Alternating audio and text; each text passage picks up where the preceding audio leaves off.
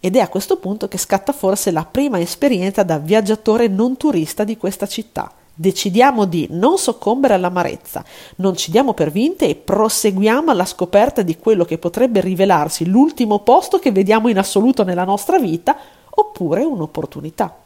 Si rivelerà proprio questo perché alcuni chilometri dopo, non abbiamo camminato poco, scopriremo dove sono spariti tutti Ebbene sì, non eravamo in un episodio di Leftovers, non era scomparsa la popolazione di St. Louis, ma stavano giocando i Cardinals e tutta la città, nessuno escluso, era a vedere la partita di baseball. Ta-da! Solo che noi ovviamente non eravamo nella zona dello stadio del baseball, per cui l'abbiamo dovuto scoprire camminando dei chilometri. Il Bush Stadium, però, ci terrei a dirvelo, non è uno stadio come può essere inteso qui a casa nostra, struttura sportiva con ingressi e attrezzature atte a facilitare la visione dello sport che va ospitando. No, nei nostri stadi c'è il bagno, il bar, l'uomo dei brustulli, il caffè Borghetti. No, almeno quello stadio lì.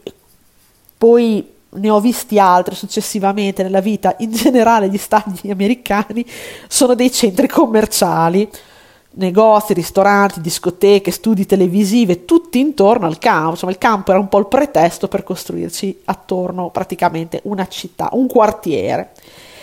E c'era anche, sì, c'era anche il toro meccanico. Olè, sul toro meccanico sulle regole del baseball e su chi e cosa ci ha spinti a scatenarci in danze sfrenate, potrei spendere mille parole, ma conservo tutto qui nel cuore, nella mente e nella memoria dell'iPhone, perché una signora non rivela mai certi dettagli.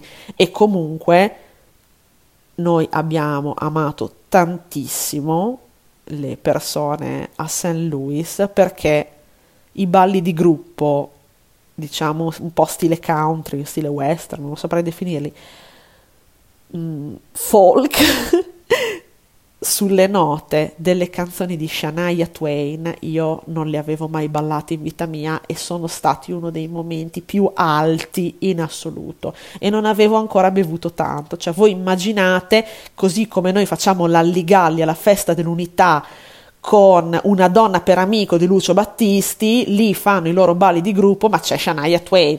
Cioè a me è esploso il cervello, io sono una mega fan di lei, però vabbè,